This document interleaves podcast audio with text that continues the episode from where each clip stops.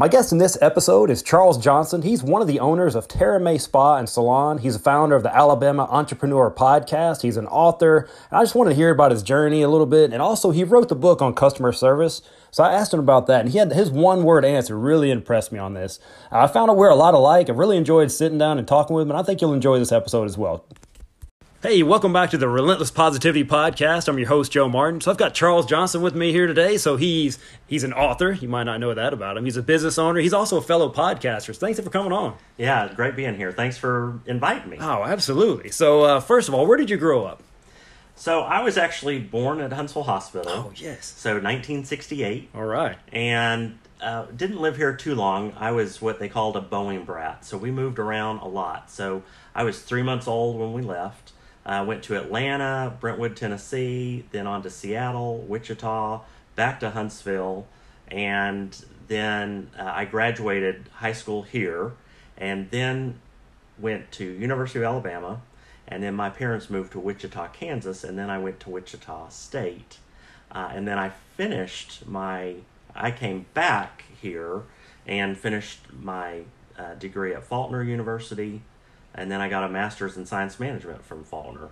Uh, and I was working um, full time, going to school the last couple of years. And but when I was in high school here, I worked at Wilson's dry cleaners. Okay. So I would get out of school and I would go and work. And during that time, I loved the dry cleaning business. I love the customers and I love the whole process of it. And Mr. Wilson, I, I think he was 85 years old. He was still working. And I just eventually decided I think that's what I want to do.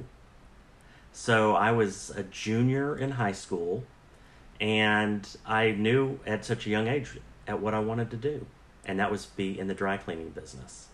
And so I when I was in Wichita, uh, I was going to Wichita State and I was working full time actually at a dry cleaner trying to learn. Someone had told me that this guy was this incredible dry cleaner, which sounds funny, but someone's got to be the man. He he put out some amazing work, and everybody that worked there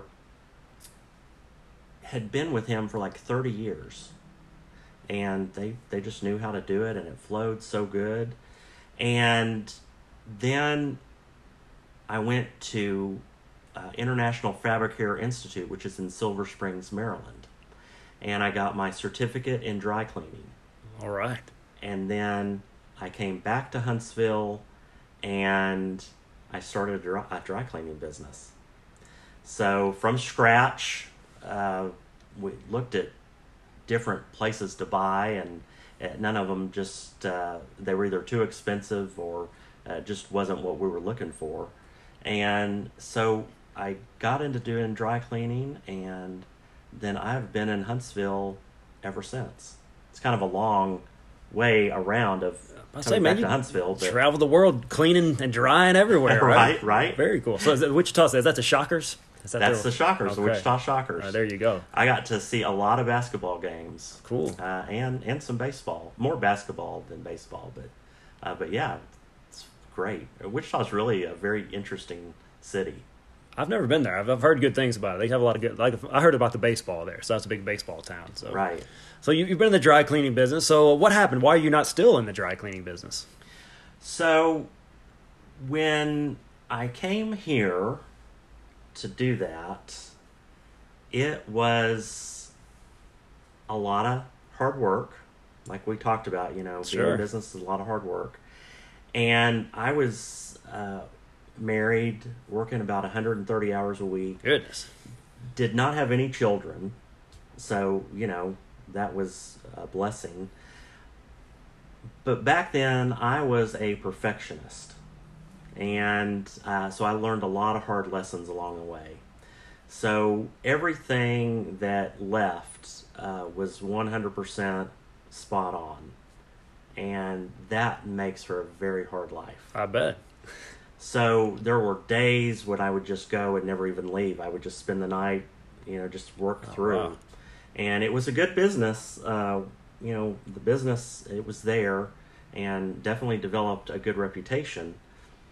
But it took a toll on my health and my marriage. My marriage ended, and so you know, you go through all of these emotions on you know what I could have or should have done differently. You beat yourself up, Right. and you know at some point I said, you know, this is not going to be something that I can do long term. I remember because I was such a perfectionist, uh, we had uh, two locations and we had 25 employees. And at the end of the last year that I really did it, uh, we had sent out 87 W 2 forms with 25 people. so the turnover was incredible. Right. So, you know, um, and I'm sure a lot of that had to do with I was a perfectionist. You know, I demanded a lot out of these low paying jobs. And, you know, something, another lesson that I learned is that sometimes people are content with what they make and how they do it. And if you give them a raise, they know that they don't have to work two hours on a Friday afternoon or come in late and things like that. I learned a lot uh, about that level of employee. And I'm not saying that that's bad, I'm just saying that people have different perspectives on how they want their life to be. Sure. And so, uh, you know, learning that, learning to not take myself so serious, That's an important one. very, very important. Sure. And, you know, I, I just was a very serious, hardworking, as my dad would always tell me, Chuck, you have no balance. You have to have balance in your life. And I didn't have it. Smart guy. So, very. Smart guy. Yeah. A lot of, lot of life lessons learned from my dad, for sure. That's awesome. So uh, speaking of that, so your dad had some other kids. So now you work with your brothers. Yes. Tell me what that's like, because I have two brothers. So, yes. I can't imagine working with them. So, we, Mike, so how we got kind of into this business. Mike is the oldest, I'm the youngest, Jeff's in the middle. And Mike worked at the state of Alabama under Guy Hunt. Okay. and he did economic development uh, on a task force.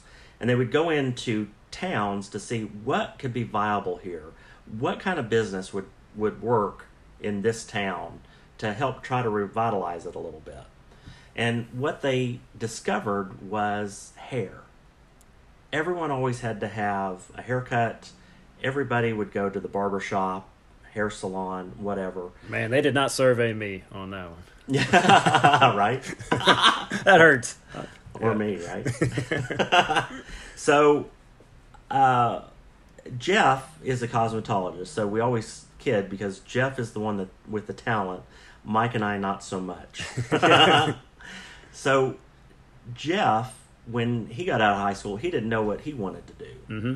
and but he was pretty sure that he didn't really want to go on to to college. So my dad said, "Why don't you learn to do hair?" So he said, okay. So we went to school to be a cosmetologist. And so, and my path was going different down the dry cleaning path. And then they opened up the beauty market, which was by Applebee's Okay. on South Parkway. Yeah. And so it was a new shopping center at the time. And so we, we opened we opened that up and uh, I wasn't really in on the beginning of that until after the dry cleaning after we sold it but going in to the beauty market it was really we had 26 product lines and then we had five hairstylists and you know it, it worked out great for a long time and then we added a second location to that and so that was back in the 90s well we ended up um, and we have a third uh, well we have a fourth partner uh, lisa adair Mhm. so lisa was a stylist at the beauty market and lisa and jeff said look we want to do a spa so we want to you know we want to do more than just hair Sure.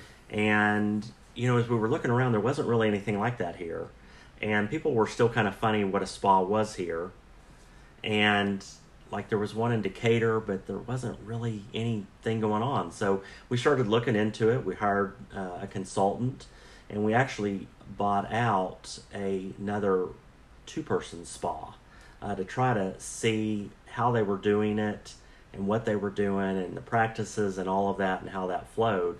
And it was a good way to really try to do that.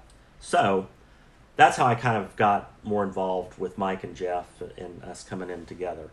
So working with them, you know, I never see them.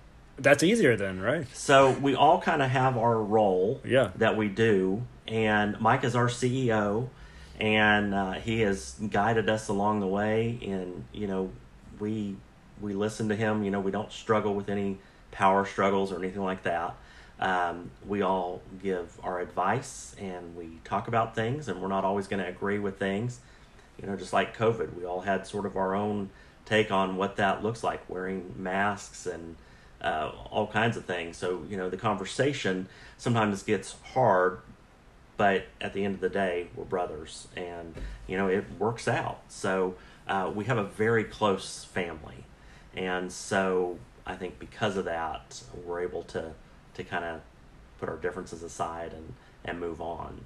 Well, that's great, man. I'm not sure my, my brothers and I would be the same like that. I don't know if we get along that and, well. You know, and I think if we had to work with each other every day and see each other every day, Might be different. It it might be, you know, and I still see them a lot. Like I leave here and I go to my mom's, and uh, you know, Jeff will be there or Mike will be there, and uh, you know, so it's not like we don't see each other, but we do. We in the beginning we didn't do a great job at turning it off at Thanksgiving and Christmas, Mm-hmm. but now we really do. We we kind of just separate it out. So we usually, if there's anything going on, we usually try and talk about it during business hours instead of family time. That's a great way to do it. Yeah, keep family family, business to business. And it's hard. Yeah. So uh, you guys are known for keeping employees for a long time. Is that something you picked up from Mr. Wilson? Some tips along the way? That is that something you learned in the dry cleaning biz? So I think we approach it as you know, employees are our customers. That's a great way to look at it. So we have to take care of them. They take care of us. We have to take care of them. It's a two way street. But ultimately, they really are our customers. So, what is it that we can do for them to make them want to come back and to enjoy their job every day and to be like a family? And that's what we try to put out there. Now, we're not always successful. Sure. And sometimes, you know, we have a very lengthy hiring process. So the hiring process, you know, sometimes people get tired of coming back for the fifth or sixth time, but we have to see them in different,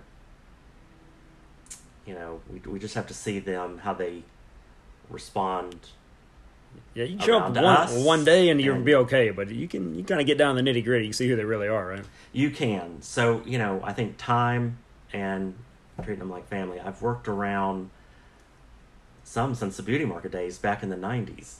So, and, you know, I, I, I think that part of the joy, well, the joy really out of all of this is, is the friendships that you develop, the babies that are born, Yeah. the, the weddings, the funerals, all that. I mean, it is a big family.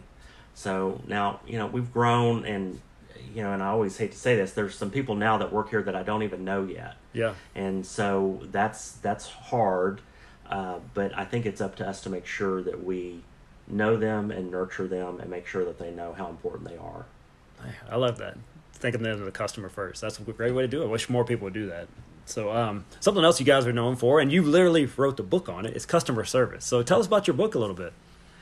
Well, so over COVID, I wrote I wrote this book, and it was really just based on how to give good customer service in a storyline of uh, you know this guy dies, goes to heaven, and then before he can get to heaven, he has to go through and kind of learn what it is customer service. Well, what it really turns out is is that customer service is all about love.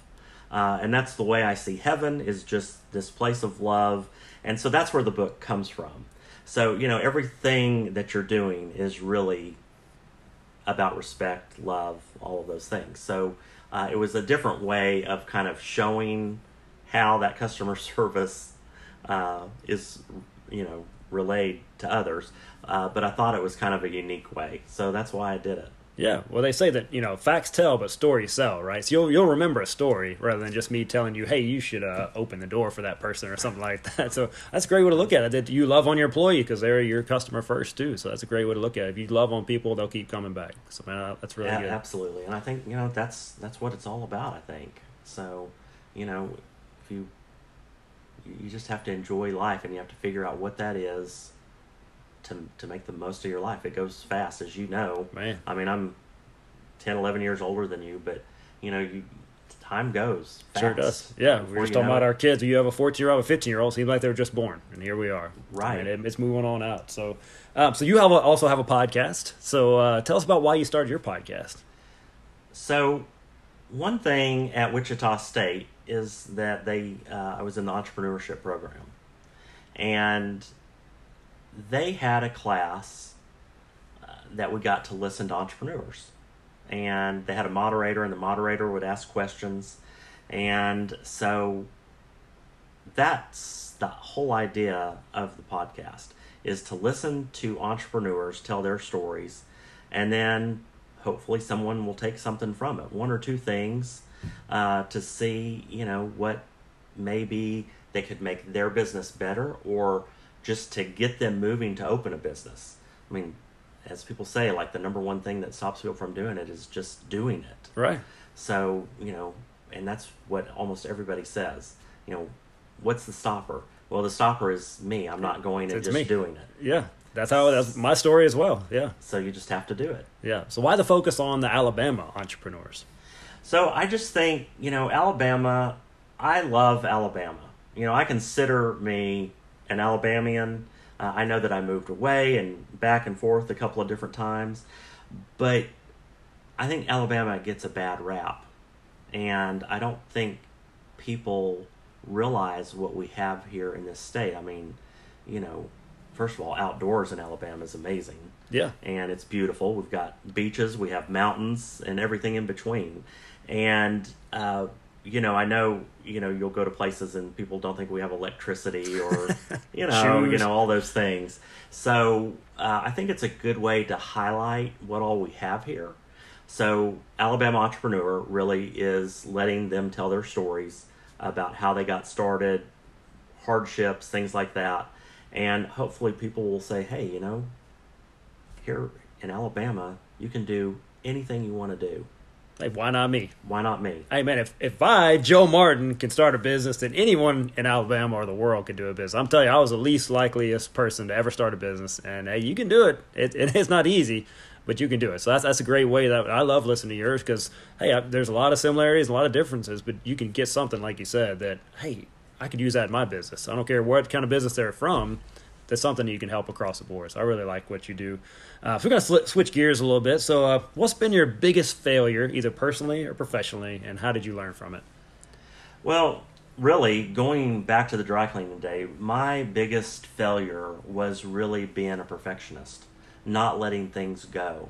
Um, you know, I think that I'm I'm at eighty percent now, and twenty percent can go. I'm by far not a perfectionist anymore. Um, I used to be a workaholic. Uh, I'm not a workaholic anymore. So, um, you know, I I work, I enjoy and going from that, but really, that's that's my worst failure. You know, going back to no balance, um, and without any balance, you just cannot be a happy person. It just doesn't work. That's right. Uh, so, anyways, I, that's my biggest failure. For sure. Glad you learned from it. Some people Yeah. learn that learn that one too late, so I'm Right. glad you learned from it. So, uh, what makes Me you too. mad?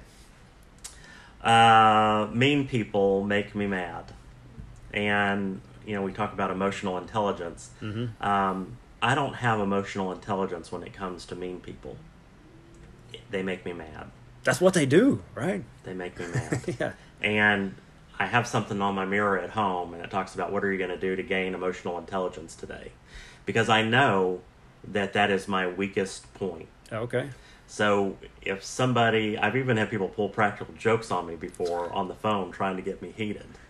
And so um, it goes back when I was uh, when I was young. My dad worked for this guy T.G. Neeson, and T.G. My dad said was the best boss that he ever had. He was a mentor, and he helped. And T.G. really, they worked at Boeing, and my parents are from Oklahoma. My dad was working at Boeing in Wichita, and TG also was in Wichita, but moved here for the Saturn V program. Okay, yeah. So he asked my dad to come down here to work with him here.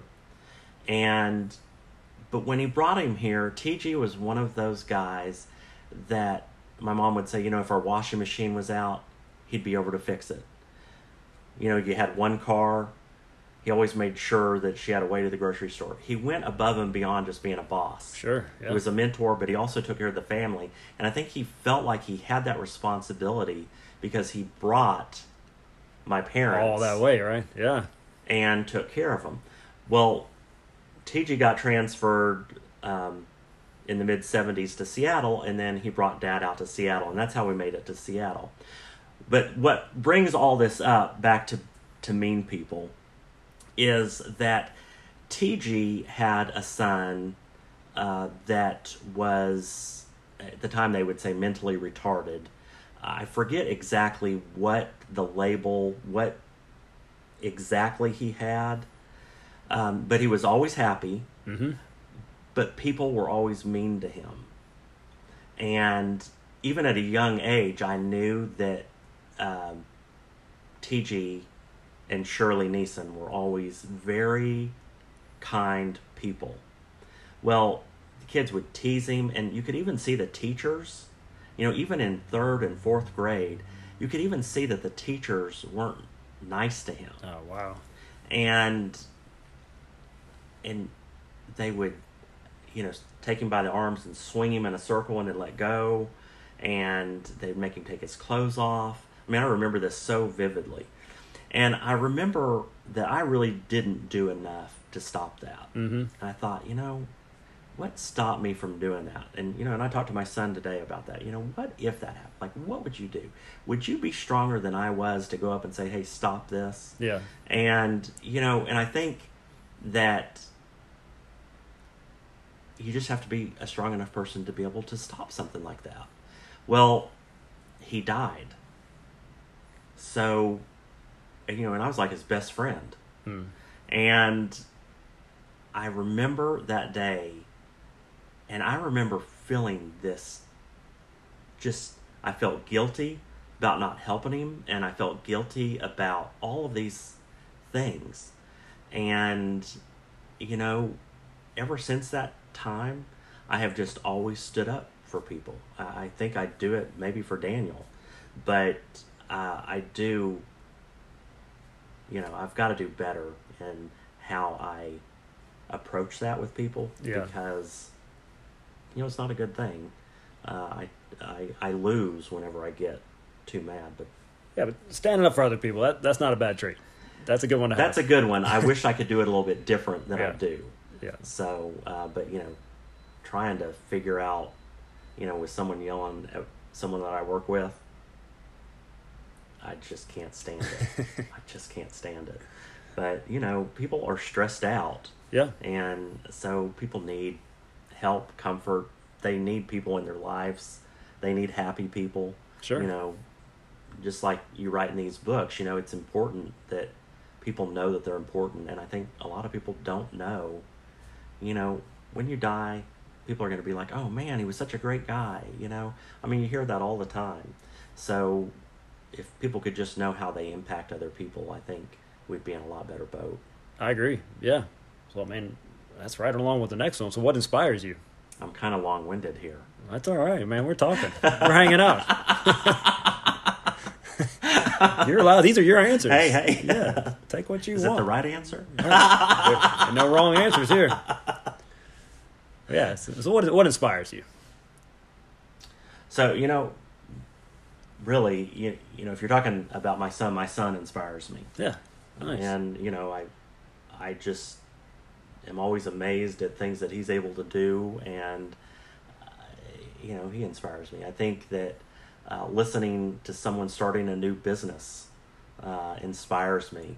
There's this uh, company, Alabama Trinware, and she makes these utensils for the kitchen and measuring cups and all kinds of things. And um, I'm going to interview her soon, but it's fascinating. Here she is. She's an engineer by day, and then she comes home and she makes these things, and it's phenomenal. And she just showed she's so excited about it, and Yeah. I think that's what makes me so excited about it. Is she's so excited, but like she was, she had the the map on how to make this thing for your front porch where people can come like you grow a garden and you put everything in these baskets on your front porch and then people can come and take or give or whatever and uh, so she was telling everybody hey you know this is how we used to do it here let's start this again and so she has it on her front porch and she said anybody can come and just take what they need wow. and um, so it's people like that i think that just inspire me Yeah. Enthusiasm is contagious. So when you get around that, that's for sure. yes So what what are you curious about right now? I know you you seem like you're into a lot of different things. What are you curious about? Well, we're in the middle of a re- we are in the middle of a remodel, and so I'm curious to know, you know, when is it going to get done? Uh, we're almost a year into it, and with COVID and with things not being able to be shipped and Yeah. made and uh, all those things, uh, it makes uh, you know makes me anxious. so I'm curious to know when that's going to be done. I bet. And I'm uh, you know curious to know what it's going to look like. you know, am I going to actually like it when we move in? I guess everybody'd be surprised, right? Right? well, that was not a good way to go about doing that. But, anyways, but um, but uh, probably more that right now. You know, curious in a business sense. You know, I'm curious to know what's going to happen with this COVID. You know, is it going to move on out? Are we going to have another surge? Are we ever going to have to close the business again? You know, that I'm curious about. You know, I'm curious to all these unknowns that we won't know until it happens. That's right. Welcome to be a business owner, right? Right. you never know. you never know. So uh, there's a lot of bad news on the news. So what's some good news you've come across recently? Some good news. So, I just celebrated my 17th wedding anniversary. So, that is great news. And um, my son won uh, the championship game for baseball, Awesome. Yeah. his team. yeah. and uh, he's still doing baseball on another team, but that was good. And then he also had basketball going on, and they won the season for that. So you know, it was it was fun watching all of that, and um, you know, as far as business goes, I would think that um, you know we're back fully open now and so we can offer all of our services again, which is huge. Um, we're sitting in this lounge, and this lounge has had nobody in it until April. Literally, nobody came in this room. Oh wow. So, you know, it's exciting to have that back. And so that's really good news. And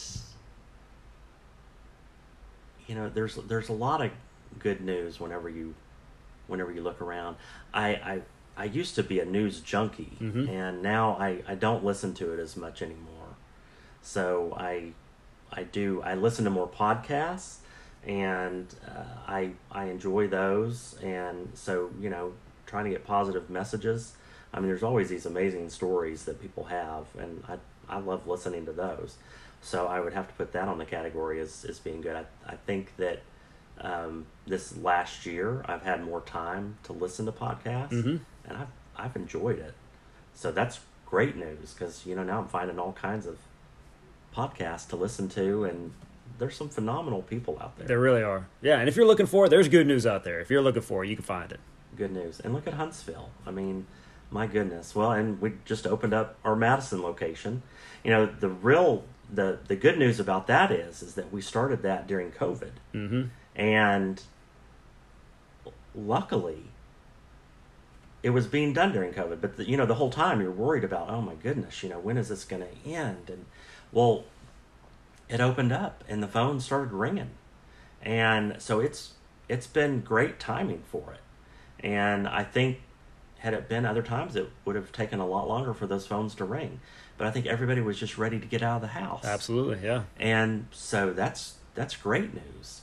And so, you know, of course, it's still the starting stages of that business. So you know, I mean, we've got years ahead of us. But uh, but just knowing that those phones are ringing and the people that can come in, that's great news. Absolutely. So you know, it it couldn't have happened that way. I mean, we could have opened and had another Crickets. surge, and Yeah. yeah. Oh, man. So you know, I mean that that is that is great news. So you know, That's awesome. So thank you so much. Hey, Charles from Terra May. He's a business owner, podcaster, Alabama Entrepreneurs a podcast. You got to check it out. He, he interviewed me too, so I'm going to link all that stuff in show notes. Check out his book on it's on Amazon, right? So you can check it on Amazon. On Amazon. And I'll link all that in show notes. Thank you so much for coming in, Charles. Well, I thoroughly enjoyed this, so thank you very much for asking me. I greatly appreciate it, and I know you spend a lot of time making other people happy, and that is uh, really a great positive thing for all of us in Huntsville. So thank you. Appreciate it. And uh, hope you guys, thanks for tuning in. I'll link all that stuff in show notes, and we'll talk to you guys later. That wasn't too bad. No, you Was did- I rambling? No, you did. Thank you so much for tuning in. If you could do me a huge favor and go review the podcast, that would be great. Give us five stars. You know we earned it. And also, go support our sponsors, Apparel Lab. Go get your shirts, hats, mugs, whatever you need over there at apparellab.co. Go check out their merch catalog as well. Go refinance your house with Dominic Garver at 256 714 1429 or go to rocketcitymortgageguy.com. And then please go check out my book on Amazon, Relentless Positivity. It's a bestseller. You need one too. Have a great day.